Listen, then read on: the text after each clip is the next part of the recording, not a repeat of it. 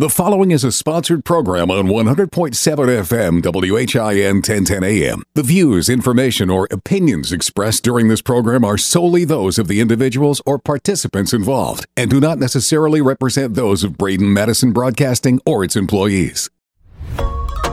100.7 FM WHIN 1010 AM presents Sumner County Spotlight, a weekly public affairs program each Sunday morning at 10 a.m. Here's your host for Sumner County Spotlight, Jeff Shannon.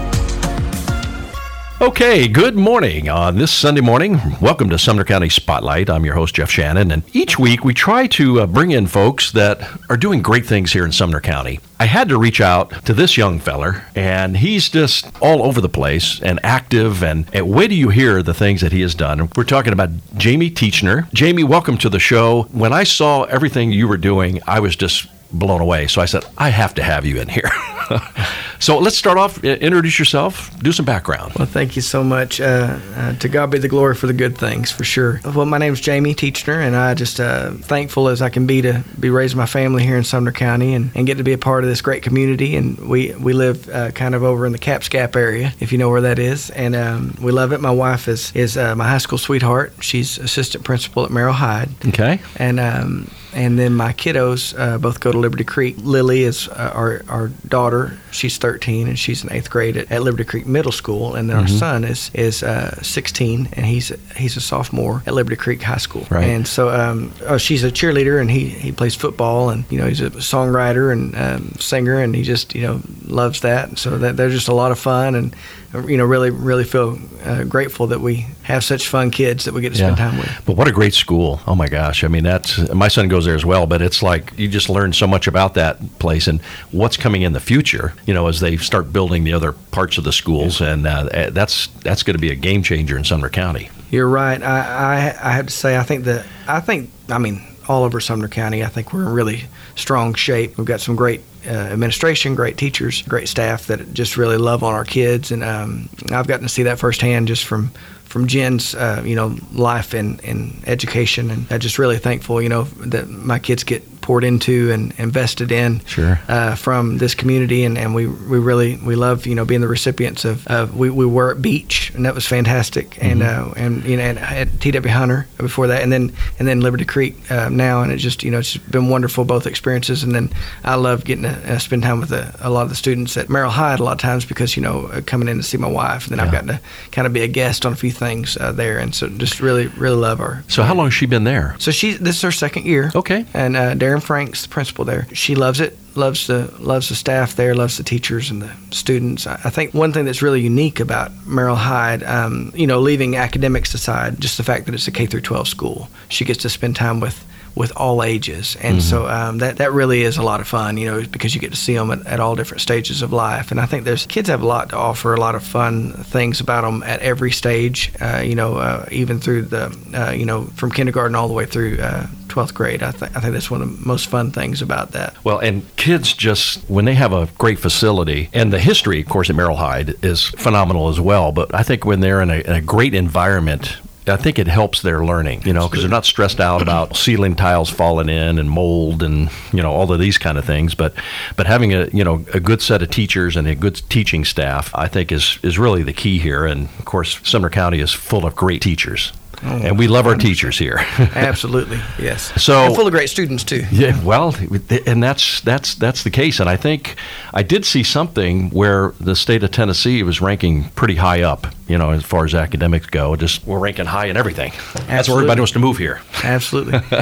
so, what is your your background? What you were in the Air Force? I see that. Yeah. Yes. So I, for years and years, I only did music industry. I was mm-hmm. a songwriter. You know, I sang and performed and uh, you know produced some records, played music. My background, I was a piano player, keyboard player, um, you know, guitar player, some too. But it was always it always kind of fell second, even though I love it very much. Mm-hmm. I, you mm-hmm. know, I, I grew up on the Jerry Lee and Ray Charles kind of. Mm-hmm. Um, kind of music, and so uh, I could I could go on and on about how much I love that. My dad's a rockabilly guy, and um, I got the privilege of inducting him. I was one of the, I was the person that spoke when he was inducted in the Rockabilly Hall of Fame, and so Jim Teachenor, and um, really enjoyed that uh, over in Jackson, you know, mm-hmm. over Carl Perkins territory. Yeah, wow. And so I, I did music for years. I was um, I started out my career at Murrah Music uh, with Roger Murrah. You know, he had he had a lot of success as a songwriter, and then he went on to be uh, independent publisher for of the year for I think six years in a row or something like that. He just really blossomed, and, and that was a, a great spot for me because I feel like that I feel like one of Roger's strong suits. He's a really strong editor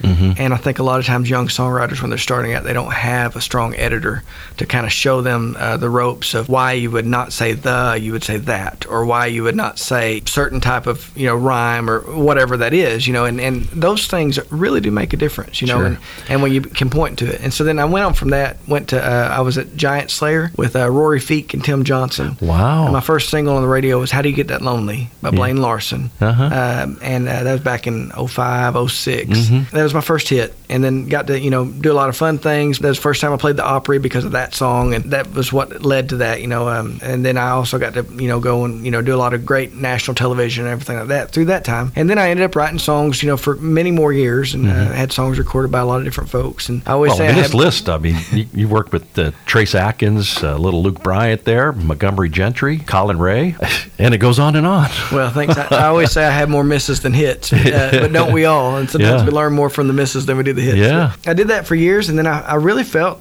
uh, that the Lord was really kind of revealing to me that I, I was finding too much of my identity in the music industry, too much security in the music industry. Mm-hmm and I needed to find my identity in Christ uh, as, a, as a disciple of Christ. And so I just really um, kind of laid that aside and, and uh, decided I didn't want to have that, that kind of, it was not any way to live or any anything to teach my children to do that and, and rely too much on who I thought I was. Uh, you know, we all, we all think we're somebody more than we really are. So I, I'm thankful for all those songs recorded and all mm-hmm. that, uh, and all the places I played, all the people I met, all the things. I started looking through the Craigslist for old vintage guitars somehow I stumbled on. Now I don't know if I went over to the job section or if I was uh, actually just still looking in the in the guitars. The reason why I don't know is because it was only on there for four hours. I found out from the mm-hmm. Pentagon, but they were advertising they wanted a, a, country singer for the Air Force Academy Band, uh, Wild Blue Country, and wow. I thought this is this has got to be a joke. Yeah. So I looked, just like laid right in front of you. It's oh, like, how did goodness. that get there? Hmm. Exactly. and so that was my moment to where I. Um, I, it was service before self is one of the one of the uh, you know I mean, the Air Force you know we, we say uh, integrity first, service before self, and excellence in all we do. One of the core values, and so that service before self, I felt like it was a way to truly rearrange my priorities as a statement out of principle. Mm-hmm. And so I wound up calling to make sure that it was correct. I spoke with uh, Tech Sergeant Monica Dean uh, at the time, as who she was, and so wound up being a friend of ours. But I said, "Hey, is this legitimate?" She said, yes, it is. And so I, I've sent in some material and I recorded some material. They wanted me to do like six songs plus the anthem, uh, you know, because you sing the anthem a lot as a mm-hmm. singer in the, in mm-hmm. the military, uh, as I found out which I loved. And I wound up going into that and with an open mind, but I knew I was going to be there. I just it wasn't because I was the best person. It wasn't that. I just I was positive. And so I I put Colorado Springs weather on my phone weather app. Mm-hmm. You know, I put that that city on there. When I put that city on my weather app, I told my wife I said, I, "Do you think I'm qualified for this?" And she kind of giggled, you know, and she's been so uh, amazing just to kind of helped me chase dreams throughout my whole life and mm-hmm. you know high school sweetheart. And so um, she said yeah of course. And so then i just i started praying about it and doing a lot of push-ups and running a lot more. And uh, and then so you were enlisted. You enlisted in the Air I did. Yeah. I did. I enlisted. And I had to enlist if I wanted to do music. Right. Otherwise I would have had to be a conductor or not do music at all. Okay. and I, am not a conductor. Right. Uh, not even with the train uh, you know that's right. company. But uh, anyway I, I, they came out to Music Row and auditioned me and wow they went to other cities too and they were auditioning mm-hmm. were, you know it was, a, it was a call for people everywhere. And so they offered me the job, and then they sent me a letter, uh, an official document from the Pentagon stating that if I came in the Air Force, that that would be my job as a, a vocalist. And so I sang wow. and recorded an album for Wild Blue Country. Uh-huh. And uh, it was the first time that there was ever a fully original in house or album that had ever been done with any of the military bands, fully original, fully self contained. And so uh, actually had a single that charted on the radio uh, as the Air Force Academy Band Wild Blue Country. It's called Here We Are. Oh. And so it meant a lot to me to get to be a part of that history and uh, just to be a part of that uh, moment in life because it was it was very much what I did before the Air Force. I was doing for my country at that How moment. how perfect. And so then Wow. I, I was in there for uh, for three years and three months. We lived in Colorado Springs, but we were still Tennessee residents. Right. And then when we came back, we, we were living in Franklin. Uh, when we came back, we prayed about that a lot, and uh, as you can imagine, uh, where do we go? Where do we go? We go back home? We go somewhere else, or what? And so we we felt like that we were supposed to be in Sumner County. We really, really spent a lot of time Yeah, praying about yeah. that, and came back, and then was encouraged by a few folks. They they just kind of mentioned, hey, the election's going to be coming up. You know, what'd you think about maybe running for office? And I, I said, well, uh, I don't know. And uh, I prayed about it for about a month and a half. And then I, I really wasn't finished serving. If I was allowed the opportunity in any capacity to serve, I mean, you know, uh, I was, I, I welcomed the chance. And then I, I ran as a write in because. Uh, This is for the Sumner County Commission. Yes, for the Yeah, Sumner County yeah. Commission, and uh, and so I, I'm District 14, Sumner County Commissioner. Just love that so much. Love the people out there, and I was actually removed from the ballot because I didn't vote in all the primaries Mm. while I was in the Air Force. So uh, okay. that was the. I mean, there there were. Uh, uh, that was the main bulk of my time that I could have even voted in primaries was Mm-hmm. was then, and um, I voted in the general election. You know, would send in my absentee, but I didn't really feel like it would be appropriate for me to vote in the local elections of Williamson County, knowing we were coming to Sumner. Right, Oh, yeah. And we weren't Sumner County residents yet. Right. What an amazing blessing to be removed from the ballot. I mean, I, I'm, I'm thankful every day for that because I got the opportunity to meet my neighbors. And, uh, and so as I represent them, I feel like I know what their thoughts are. I gave my cell phone number out to everybody, and it's still Now, your um, district, what's the boundaries? District 14. The- so I, I, I'm, it's like if you go up to like 25, Okay. kind of the south side of 25, Cottontown. yeah, and uh, all the it, Cottontown, and it goes over. I don't really have any real, really any cities in Right. there at all. Um, there might be the very edge of section of White House, maybe like a, a few feet, Mm-hmm. basically. but uh, if anything, uh, but. It goes over to Highway 31 and uh, you know across 76 over 31 and uh, comes down. Uh, so it's it's all the way to Robertson County and it goes over to Upper Station Camp Creek Road over to Long Hollow Pike and then there's like it kind of you know there's like a it's Mm-hmm. A it's a jagged line up through there. I don't have really, really hardly any subdivisions. It's almost all uh, rural That's residential. some big properties out there. Oh, absolutely. You You're going to walk down those driveways. You're gonna, Well, to have a long walk. I, I had some. I had uh, one that was a. I looked. I can't remember what it was. It's like two or two and a half miles um, down uh, one gentleman's driveway, and he called me and he said, "No one's ever come down here before," and uh, it was beautiful out there. I mean, everybody's home. I just loved getting to hear everybody's Sure. stories. Got to pray with some folks and got to hear their stories. I, don't- I don't know that I, I think I got a lot more out of it than than they did, and um, I know I did. And I think that was one of my most thankful things about it, just getting to know my neighbors so well. You know, I really hope and pray that I represent them well. But but then I also uh, so on on another note, I uh, work two days a week in Clarksville, Tennessee. I'm not doing music business full time uh, anymore. I still do it. Full, I still do it full time, but I don't. It's not my only job. I work up there at a, a commercial glass and door company, and so uh, and then and then I also teach at uh, at MTSU, and so we can talk more about that. you are busy. That's for sure. Hey, we're talking with Jamie Teachenor. We we have so much more to talk about. Let's take a break. When we come back, we're going to find out a lot more about what you're doing and then what the future holds for you. So stick around. We'll be right back with more of Sumner County Spotlight. Thanks for listening to Sumner County Spotlight, a weekly public affairs program heard each and every Sunday right here on WHIN. Or you can listen on our podcast page at WHINradio.com. If you'd like to become a sponsor of this program, reach out to me, Jeff Shannon, at jeff at WHINradio.com.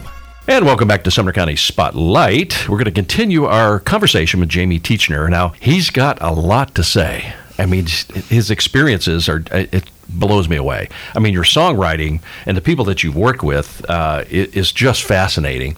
And it had to be a learning experience, you know, working with these folks. It was very much, and uh, that was what was so wonderful. Is I, I didn't realize that uh, you know the first part of my career was setting me up for uh, more things to come. Uh, you know, because now I, I teach songwriting at MTSU. Love that so much, I, and I, I'm just an adjunct. I, I don't. I'm not. right. I'm not down there full time. I'm down there on Fridays. I just I love that that so much. I love the, the students there. I learn a lot from them. I always think I get more out of that than, mm-hmm. than they do. And then I also I teach online at my old alma mater, um, Oakland City University in Indiana. So I, I am not from Indiana, but I went up there mm-hmm. on a mm. music scholarship. And so I, I majored. Uh, my undergrad was in business, and my wife also went up there. and she, Her undergrad was in education up there. And okay. then uh, she wound up uh, going to Lipscomb for her master's uh, in education. And then I, I went to Troy um, University for my MBA, and then I and then I got my PhD from from Liberty University, and uh, that was when I got my PhD. I, I started teaching, so I, I didn't teach before that, but mm, okay. enjoyed that. And so anyway, the reason why I say it uh, set me up is those experiences when I was in the Air Force, uh, writing songs and, and all that. I think there was a, there was a lot of fun because I got to share a lot of those stories, mm-hmm. um, you know, and I traveled around um, the country for the academy and for the Pentagon would have kind of one mission and the, acad- the academy would have one mission. Mm-hmm. And so, uh, but we were out of Colorado Springs at Peterson Air Force Base, which now is Space Force Base.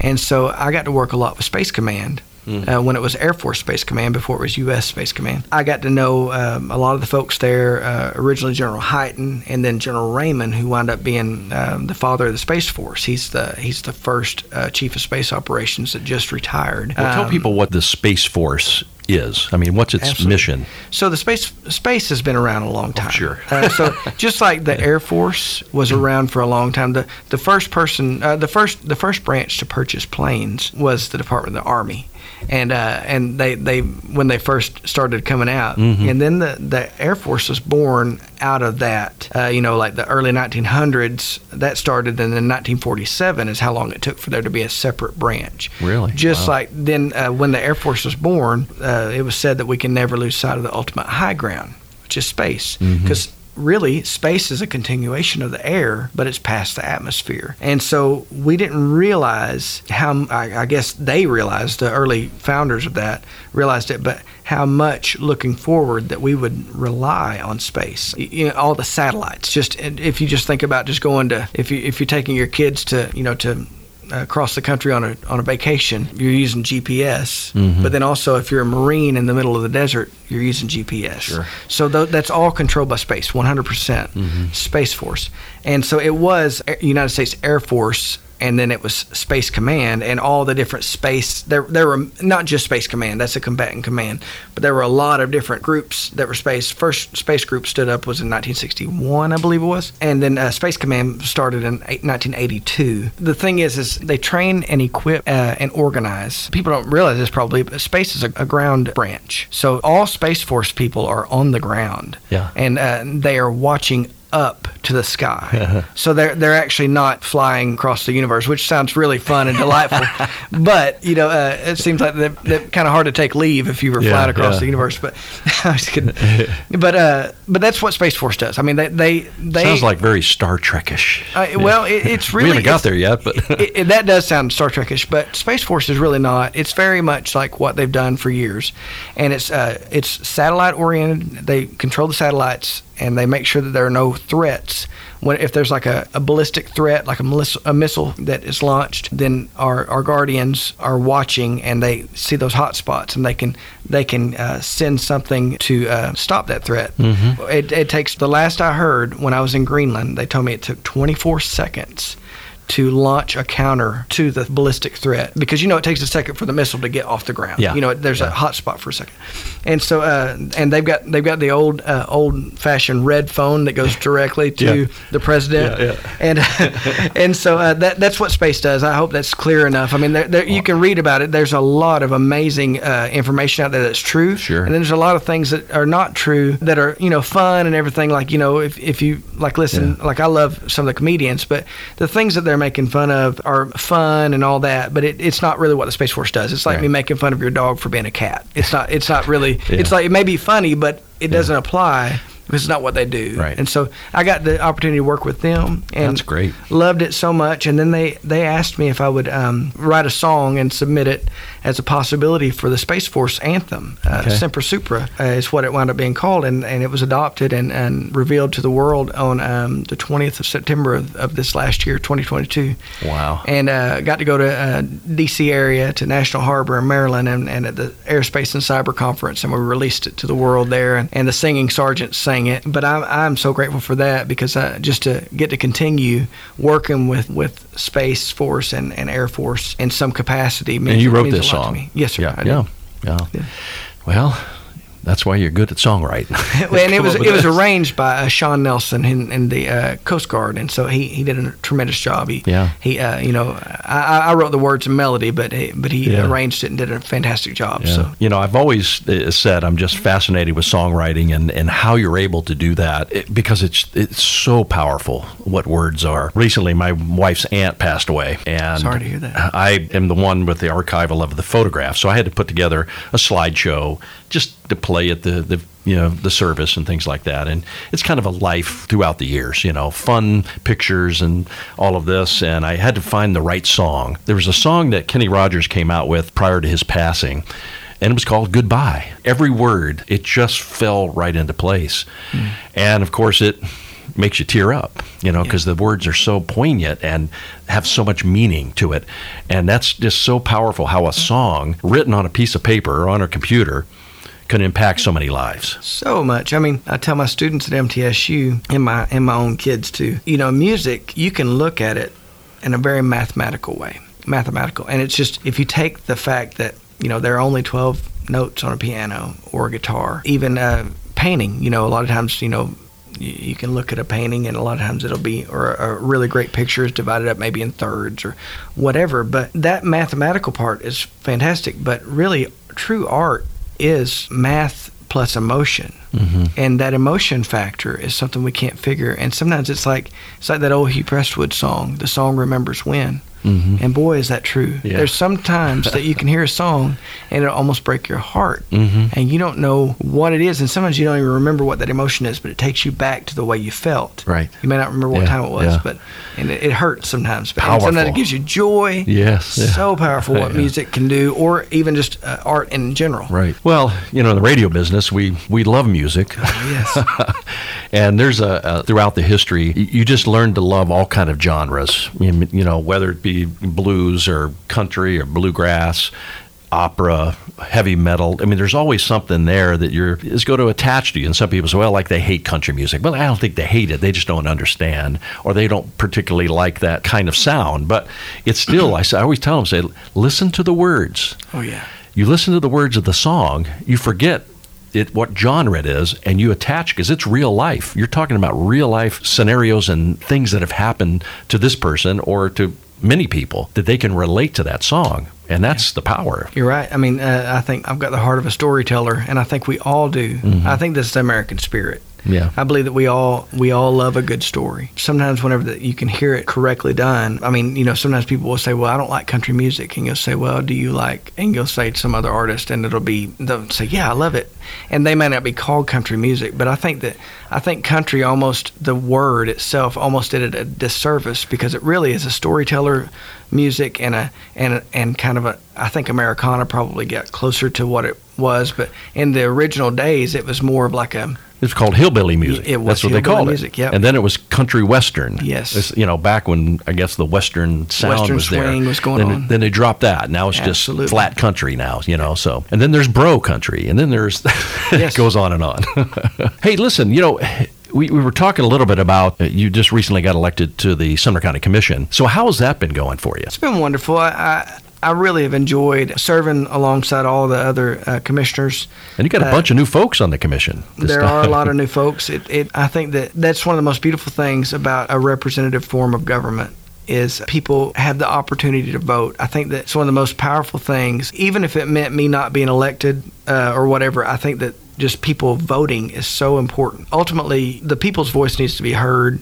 Hopefully, they would vote for me if I was running because I'd hope that I was listening to what they were saying. But truthfully, we have such a beautiful thing because a republic is set up where that we're elected by the people, you know, to do the will. And I, I really believe that once we're elected to that uh, that seat, especially as a county commissioner, I believe it's like like I feel like I took a demotion from the American voting citizen because I'm less. My opinion is less important if I'm doing my job correctly Exactly. and uh, and I don't matter as much as they do. And so Well, you're their I- voice. Absolutely. Of your constituents. That's what you have to do, and, and that's why they put you there, so you can let them know what's going on and, and pass that along. And I think a lot of pe- people abuse that. Yes. Because they get the power hungry kind of thing. And, you know, maybe term limits is a thing that prevents that. But having that, that voice of the people is, is so important. And I think the, the folks that do that, and they feel that their representative has their back, you're going to be successful. And and ultimately, if we have the backs of the people we represent, we're going to pour into them a, an idea or an ideal, I guess you'd say, that is that American spirit of where that because ultimately we want someone else to represent us when we're not in office. Uh, I'm, I'm just saying that for everybody. Sure. I- that's how I feel anyway. Yeah. I want someone to represent me well when I'm not in office, and then represent my children well when you know you, you understand all Exactly. that exactly because we want to pass that torch and carry it on because we want to bring up more I don't I don't think we're really leaders in that we have to be we have to really know the pulse of what's going on around us Exactly. it's easy to miss that but I think it's really important Sure. Since your short time in office right now, because it was just what September Sure. when you started, what is the the one thing that you've learned up to this point? always make decisions on principle is, is number one and and I think that I and I said this before and I've really really done my all my strength to make sure that I follow these these guidelines. Mm-hmm. But I, I believe that if I listen to the voice of what the people want now I don't mean just Facebook. I don't mean just a passing person on the street but the ones that really want something. Mm-hmm. Now sometimes those are divided but you try to look at the majority of what people want and you filter that through the Constitution, which is our legal, uh, knowing we're legally correct document. And then I'm a Christian, so I filter that through the Bible.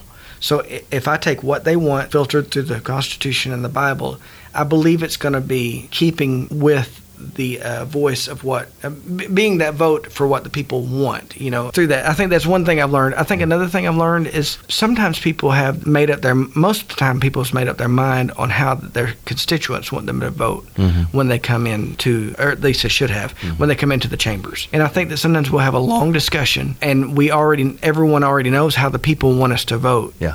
and so and, and it may be different for me as, as it is to the person sitting beside me. But you know you understand what i'm saying by that. Sure. so i think that sometimes we discuss longer maybe just to be on record but I, I think that a lot of times we just need to know that if we know our people we know right. how we can That's vote right. principled Right. uh, decisions So we've been talking with uh, Jamie Teachenor, District 14, yes sir Sumner County Commissioner, singer songwriter, educator, former Air Force. I mean, it's impressive. And keep doing what you're doing. Can't wait to see what happens for you in the near future. Shout out to your wife and the kids, and uh, just keep going.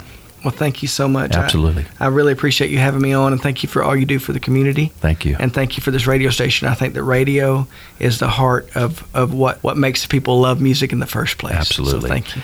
All right, let's take a little break. We'll be right back with more of Sumner County Spotlight. Thanks for listening to Sumner County Spotlight, a weekly public affairs program heard each and every Sunday right here on WHIN. Or you can listen on our podcast page at WHINradio.com. If you'd like to become a sponsor of this program, reach out to me, Jeff Shannon, at jeff at WHINradio.com.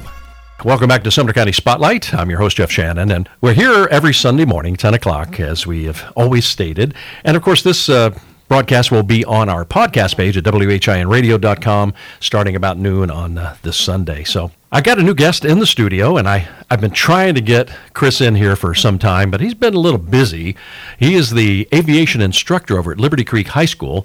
Welcome, uh, Chris Peterson, right here, man. Thanks for coming in. Hey, thanks. Thanks for having me. I appreciate it. Well, this is an incredible thing. An aviation program in high school is just a game changer. But how did all of this come about, and how did you make this happen? Well, it's it's a interesting story actually. Uh, my wife and I uh, moved out here uh, to Sumner County just about a year and a half ago. I was previously teaching at uh, Corona High School in Southern California, and I had been there for about 24 years. Or so, uh, and I taught. I was a band director and I was a video production teacher. And around 2018 or so, I had kind of pitched the idea of having a, an, an aviation program at the at the high school. Uh, I was a flight instructor. The CT director at the time uh, thought it was a great idea and went with it. So we decided to start that program, and uh, no pun intended, but it literally took off, and it was a it was a hit. Uh, and then fast forward through COVID and all of that, and my wife and I decided we wanted to make a, a change for our family, and so we, we were looking looking around. We had a friend of ours who taught at, at Gallatin High School. We were in touch with her, and we found out about a job fair uh, for Sumner County teachers, and I went to the job fair with my wife, and we were some of the older older teachers at this job fair. Um, but uh, I sat down with Chase Moore, the CT director at Sumner County. Now, what does CTE mean? That's career and technical education. Okay, got Yeah, yeah, and uh, and I know um, Ben Bruce was there as well. Um, the two of them uh, kind of interviewed me a little bit. We talked, and I I shared with them what I had done with the aviation program at, at Corona, and I noticed that there was nothing like that in Sumner County. Yeah. So I kind of said, "Hey, is that something you guys would like to have?" And and it was it was really a really perfect timing uh, for for all of that. And so fast forward from there, they decided, yes, we want it. I had been informed that Liberty Creek High School was. Uh, under construction, my wife and I bought a bought a house nearby. Next thing you know, It's uh, real. It's it's real. we moved um, all the way across the country, and they have three children as well. And uh, so we started up this past this past August first. It's been outstanding. Yeah. We've had just an incredible run so far, and it's only the first semester down. And I, for everything that I'm hearing, and I've talked to other teachers, talked to you know Philip Holt and everything, and he's just ecstatic about this uh, program. And everybody that I talk to is just an amazing thing. And when I heard this, I, I it almost went, "What in high school they're teaching this? What a great, great uh, program to have!" And these kids are so excited to get involved. Yeah, and it's it's actually uh, it's taking taking this idea of putting you know real world careers in in the hands of kids, right? And the AOPA, the Aircraft Owners and Pilots Association, around 2018 or so, started the high school STEM curriculum. And at the time, it, it was only in just a, a few high schools and now in about 350 or so high schools around the country, AOPA has their curriculum, and they provide a free curriculum for 9th through 12th grade. And it is geared towards uh, both manned and unmanned aerial systems, so pilots as well as drone pilots. It is definitely catching fire around the country as far as students wanting to get involved in aviation. And I'm sure, as what you all know, there has never been a better time to be a pilot than now. Oh, you know it, especially in light of this uh, past winter storm. Yeah, this is true. It'd be so frustrating for pilots, you know. That, Yep. But hey, you know, it is what it is. But mm-hmm. you know, I just think it's an exciting thing that the kids have this this choice. They can use this curriculum to get their license or their certificate, and their and what is the age group before you can get a pilot's license? What's there's an age limit there. Yeah, so I teach grades 9 through 12, right? But for a pilot's license, a student can solo at the age of 16 years old.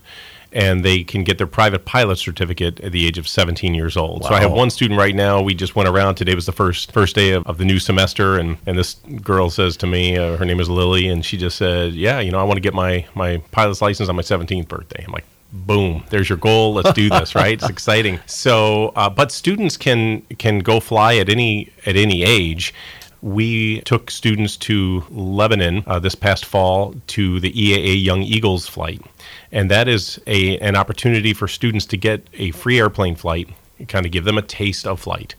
And f- and the uh, EAA chapter at Lebanon was so supportive; they were great. Thanks, shout out to Matt down there for uh, helping us out. And we brought maybe twenty or twenty five kids and there are pilots that are there that are donating their time, they're donating their, their airplanes, they're donating fuel uh, to take these kids up and give them that that first taste of flight. And after that, boy, these kids were really hooked. We thought they were hooked before, but Yeah. now they were really hooked. And it was one kid after the other. You know, I, I got this on my website, but there's a video, and one kid after another. It was like they come down and they say, This is what I'm supposed to do. Or they say, This is what I want my career to be. Or I know what I'm supposed to do now. And I was floored. My jaw just hit the floor because I knew it would be impactful, but that was remarkable. Uh, yeah, no. Well, and you were saying 16 and 17, and, and you know, as parents, we freak out when they want to drive a car. Absolutely. And then you're going to put them up in the air. Yep.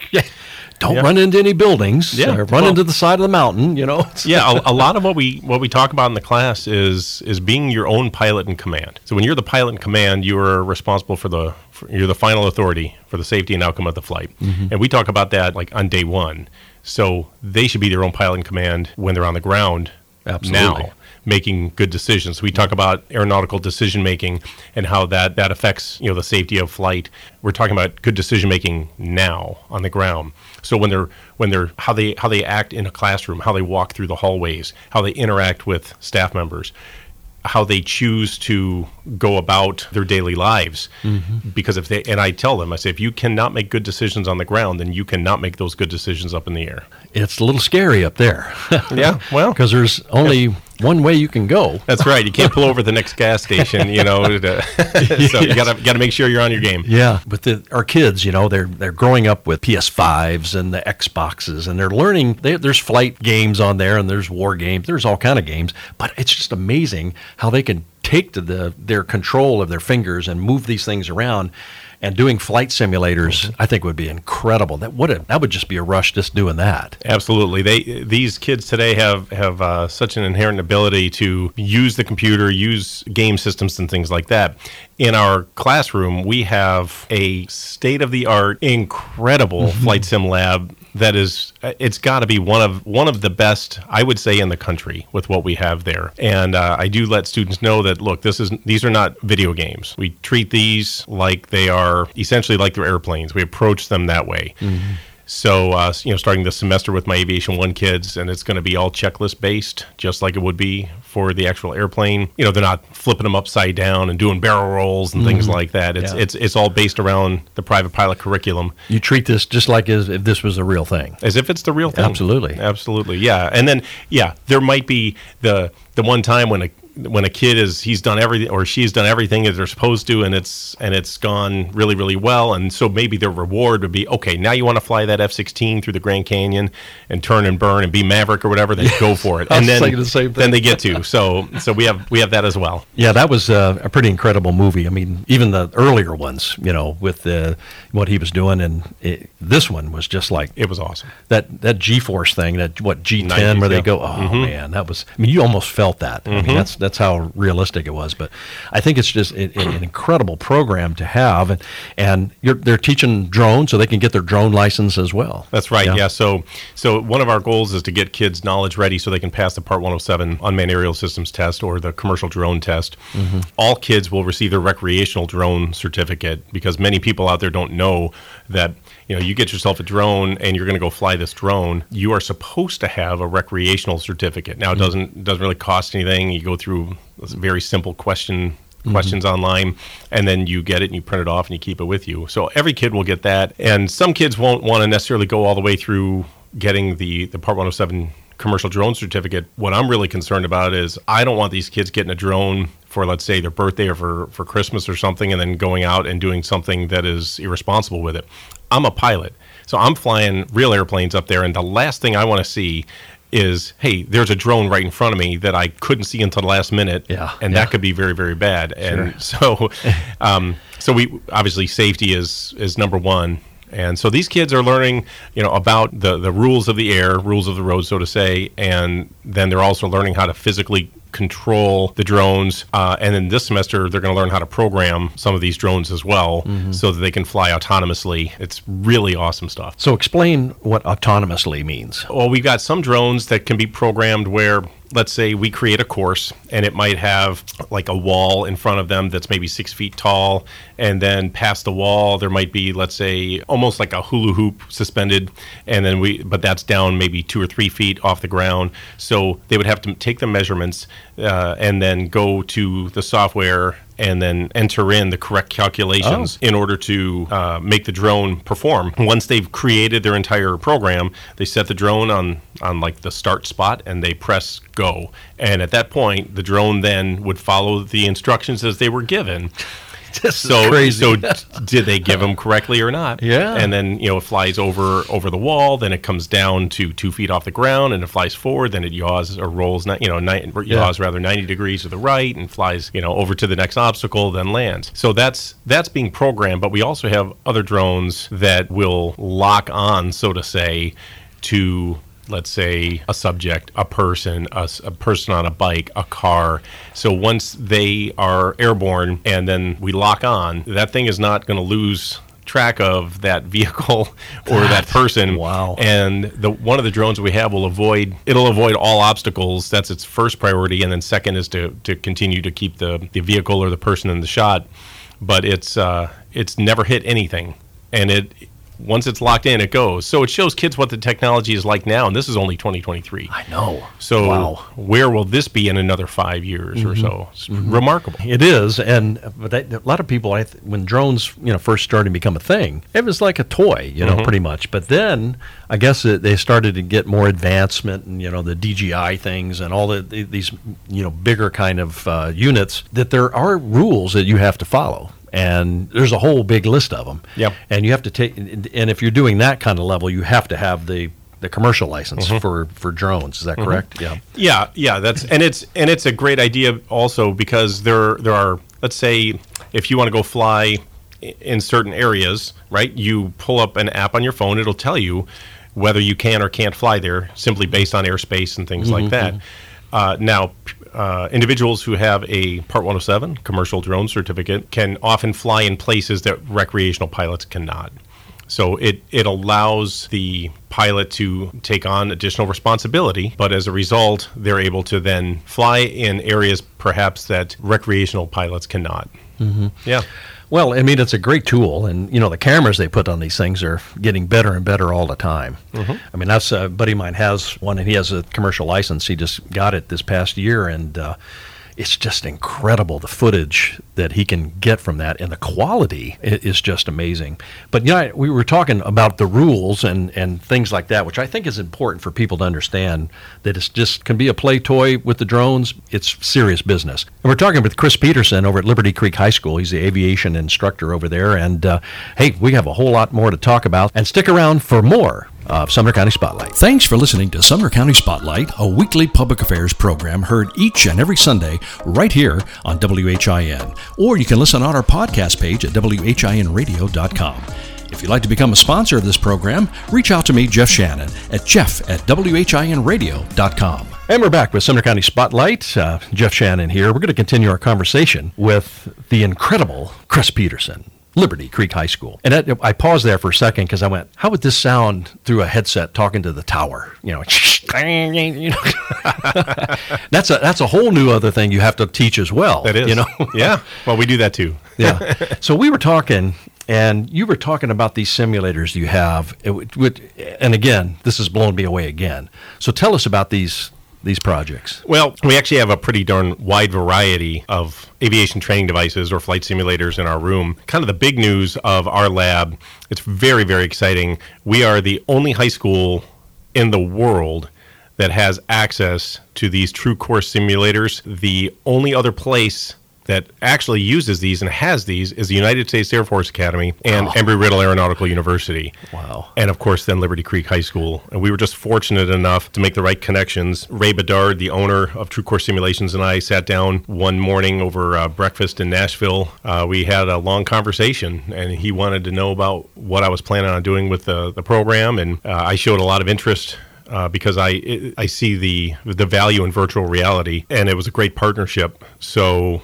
the uh, you know Sumner County was so supportive in in backing me for what I wanted for this program. So we have four of those simulators. Now you said not just here in Middle Tennessee the world. In the world, there's no high school anywhere that has wow. what we have as far that as is amazing. As far as these four particular simulators, and then the accompanying curriculum. So there are, I believe, 77 or so lessons. They are private pilot related lessons. Students sit down basically in the seat. They put on the VR headset, and the the base on which they sit uh, moves. It rumbles, wow. and it feels very, very real. It's stunning how realistic it is. And then, of course, when you put on a VR headset and you're flying in, let's say, a Cessna, and you look you look left or you look right, you see as if you're sitting in the Cessna. That you look amazing. out the window and look down, and, and you look out and you see down. So can, can I can I mm-hmm. come and join the class? Hey, can I, I know your I, class. I, I, know a guy. I know a guy.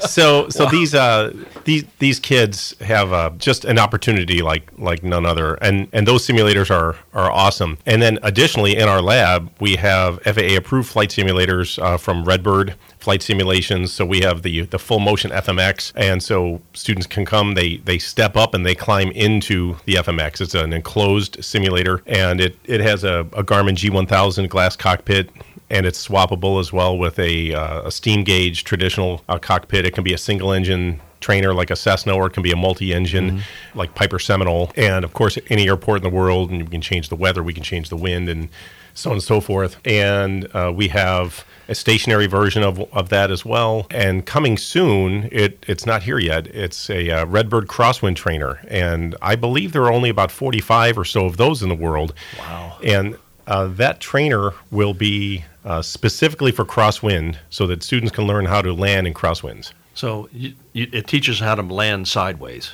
kind of. You're That's looking out the windows. amazing. Yeah. You know, you see these planes, you know, these big birds coming in sideways to the runway, and then at the last minute they straighten out. That's right. That blows me away. That's right.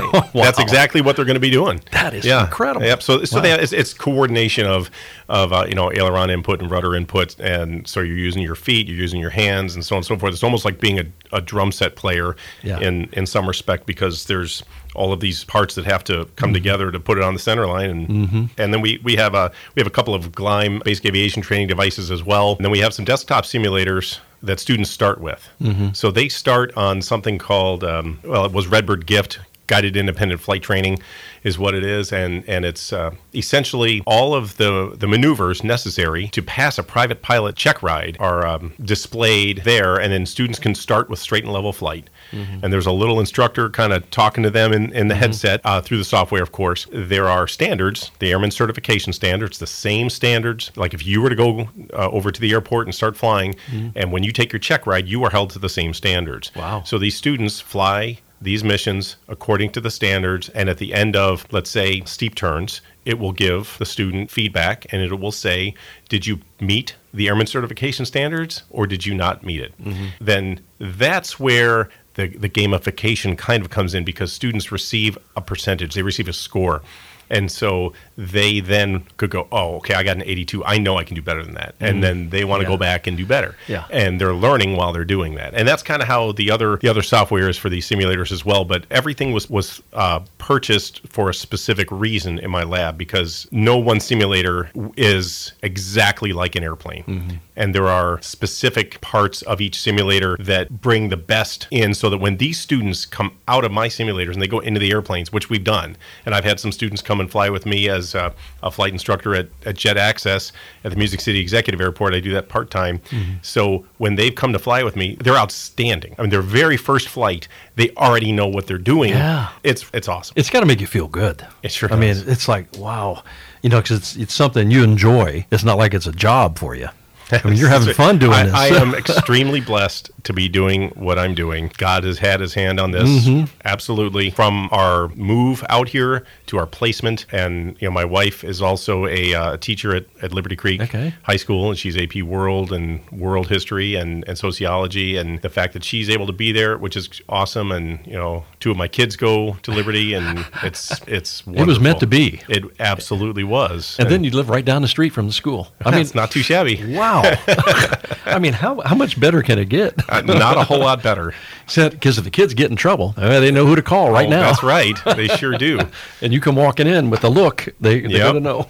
Yep. We were talking on uh, before about a lot of the rules with aviation. I mean, there's tons and tons of rules and laws and things like that you have to follow. But in respect to uh, drones, so let's just go with what most people might be getting a drone for Christmas and that kind of thing. You know, it's not really the commercial kind of grade drone, but there's still rules they have to follow. Let's cover a few of those. Mm-hmm. Yeah. I mean, so some of the some of the most basic rules, and, and I'm glad you asked this because that is one of my one of my uh, concerns and something I'm trying to help students almost become like champions of safety for drones because sometimes drones get a bad rap out there in the public. And you know somebody might say oh this drone was you know flying near my house or this drone was whatever. And, and I want to make sure students are flying these drones safely and appropriately. So you know one of the main rules is we do not fly those drones over 400 feet above ground level. So the reason for that is because uh, air, airplanes can come down as low as 500 feet above ground level in, in sparsely populated areas. So there's a lot of farmland out in out here, out in, in the Tennessee area where we are in Sumner County and stuff. So if an airplane is coming down in the 500 foot range and a drone pilot is flying their drone at the 400 foot range, that only leaves a 100 foot buffer, and that is assuming that the altimeter is set correctly by the pilot in the airplane, and that's assuming that the uh, let's say the the terrain uh, that they're flying over has not dropped or gone up. So now we're we're were very, very close. Um, and I know for me as a pilot, I in Southern California, I was on final for a runway, and all of a sudden. Whew, there goes this drone right off, right off my wing. Wow. We almost hit it, and uh, that's that's that's something you definitely don't want to see Yeah. uh, or encounter in an airplane. And that drone pilot should have seen us coming and should have just gotten out of the way, but that obviously didn't didn't happen. So the 400 foot rule is a major one. The other one is to keep the drone in visual line of sight at all times. And I know that can be kind of challenging to do because you know you go, well, I got this new drone, and it let me see how far can it go, And I because it's got to- returned to home, right? Yes, I can press this button, it's going to come right back to me, which that does work. The return to home is really awesome, and it actually works. But if if a uh, if a pilot decides, yeah, you know what, I'm just going to take it, I'll just take it way over there, It'll go over the hill, I won't see it. But well, that's now you are, you know, you're accepting responsibility for anything that's going to happen there. When it comes down to it, if you cause uh, an accident or an incident or damage to persons or property, and they come back and say, hey, well, how could you have had this in line of sight? You, you have nothing that you can say about it. And by the way, if you have one of those DJI drones or or some of the other ones now, I mean, they it it, it records everything itself, not just like camera wise. I'm not talking like that where you've got the visual. There's I'm talking all of the data as far as how fast you were going, how high it is, how far it is, Wow. everything, because it's all GPS based. Yeah. It knows all of that. So if it really came down to it, you've got nowhere to hide. Yeah. Okay. So if they if they found this drone, let's say in somebody's property, they can pull that up, that thing open and know S- so- somebody could who knows what they're doing could Yeah, could yeah. be able to access that information. Um, as far as uh, just one of the other rules too, you know, there's an app out there and it uh, it's called Before You Fly. It's the letter B, number four, the letter U, like B for you fly. Mm-hmm. That's a great app. It's free. Uh, you can get that and just basically open it up, and it's going to use your location and it's going to tell you right there if you're cleared to fly or not, based off of your airspace, what what kind of airspace is nearby. So, for instance, Nashville, you know, BNA is Class Charlie airspace. That's controlled airspace, and so if you are, let's say, near that airport and you want to go fly your drone, well, you pull up before you fly first. Before you launch that drone, it'll tell you if it's okay to fly there or not. Mm-hmm. And if you got the green light from it, then you're okay to fly. Then outstanding, you can go fly, but it doesn't necessarily mean you can go up to 400 feet. Yeah. So, you know, use that app or I use another one called Aloft, A L O F T. And those two really work kind of in conjunction with each other. And uh, that helps uh, a drone pilot understand uh, kind of a, a, a given quadrant that you want to fly in. Now, if you are a Part 107 pilot, you can you can select some of that controlled airspace and say, look, I'd like to fly here. And then it will say, okay, well, how high do you need to fly? And you can tell it. And it, it knows your Part 107. And then you press like go, and it will come right back to you and tell you if you were authorized or not. And if you're authorized, then you're good to go. Okay. And you go fly for the amount of time that you said you were going to fly. Let me ask you this in regards to uh, helicopters. They have their flight level still 500. I mean, they can go lower than that, obviously, and they can hover there. For Yeah, I mean, yeah, that's a whole different beast, I right, guess, when yeah. we're dealing with Yeah, it is- helicopters. it is a but, whole- it is a but as far as the drones, that could be pretty dangerous for, Correct. for a helicopter. Correct. Yep. So it, it's really just about being safe and being conservative in your in, in your drone flying and not not taking risks with things like if if you have to go well should I do this the answer we already know the answer is probably probably no They can fly at night or not. You can fly at night but you have to have a uh, a, a, a strobe that can be seen for up to three miles. Right, yep. I believe is the, the distance at night. So yeah, those are those are some of the, the most basic ones that I think somebody with a brand new drone they're going to want to know how high they can fly it. They're going to want to know how far they can fly it, mm-hmm. and they're not really going to be that concerned about airspace around. They're just going to go, oh, cool, I'm going to go over and fly it over the river there, and then they go fly it. So Mm. Well, as we said before, I mean, we're in the flight path to BNA coming Yep. through here. I mean, you can see them all day long coming in here, and you you, you got to think about that. Yeah. I would think it would be one of the most important things. You can't go up there. That's right. That's right. Uh, and, and you know one of the other things too is some some of these drones have kind of their own geofence in a sense, so it knows if you're like if you're going by some airspace, it's going to alert you and say, "Hey, look, you're by this airspace." And do you do you accept responsibility? Do you want to keep going? Yes or no? Or sometimes it'll just turn itself around and come home. Amazing. So um, they're you know they're building that kind of stuff into some of these drones as well. what are the prices on some of these drones going for? I know there's probably a big range. they're uh, the range. The range is usually somewhere from, let's say, the eh, four or five hundred dollar range, all the way on up to pretty much you name it. The drones that we're using at Liberty Creek are uh, we have DJI drones, we have Autel uh, robotics, we've got uh, Skydio two. Um, and we've got like you know the Phantom 4 Pro version 2, and and we've got a, an FPV drone as well to help these kids learn how to fly and Mm-hmm. first person video with the with the goggles on. But they you know they range they range in price. Oh, wow. Something that I'm kind of looking at maybe down the road would be to to possibly acquire a fixed wing drone, uh, and then with that we can do photogrammetry. Uh, which is, uh, you know, like mapping and do some agricultural applications and things like that. Wow. Uh, with some some of the apps that are out there, it's pretty And awesome. it's amazing. We've been talking with Chris Peterson, an aviation instructor over at Liberty Creek High School right here in Sumner County. Great things going on there. I, I know you're so excited, I mean, I can tell in your voice how excited you are about this. And I think we are so glad to have you here running this program because it's, it, I think it's going to be a game changer. And when you're making such headway with a lot of these things and things that haven't been done before in, in high school, it, it's a good thing. So thank you so very much for taking part of your day and coming in and visiting with us. Well, I appreciate it. Thank you for having me. It's great. Absolutely. We, would like to invite people take a look at our website. That's libertycreekaviation.com, libertycreekaviation.com, and you mm-hmm. can you can see some of what we're doing there. We've got some some media up there. You can take a look at some of our simulators and drones and things like that. We also have our Instagram, or at Liberty Creek Aviation uh, there as well. Yeah, we're looking looking forward to seeing you and see you out at the airport as well. Yeah, that's great. All right, so that's uh, going to wrap it up for this edition of Sumner County Spotlight. I'm your host, Jeff Shannon, and be sure to check it out on our podcast page at WHINradio.com. Just click podcast and you'll see us right there. So that's going to wrap it up for this edition of Sumner County Spotlight. So long. Sumner County Spotlight will return next Sunday morning at 10 a.m. Thanks for listening.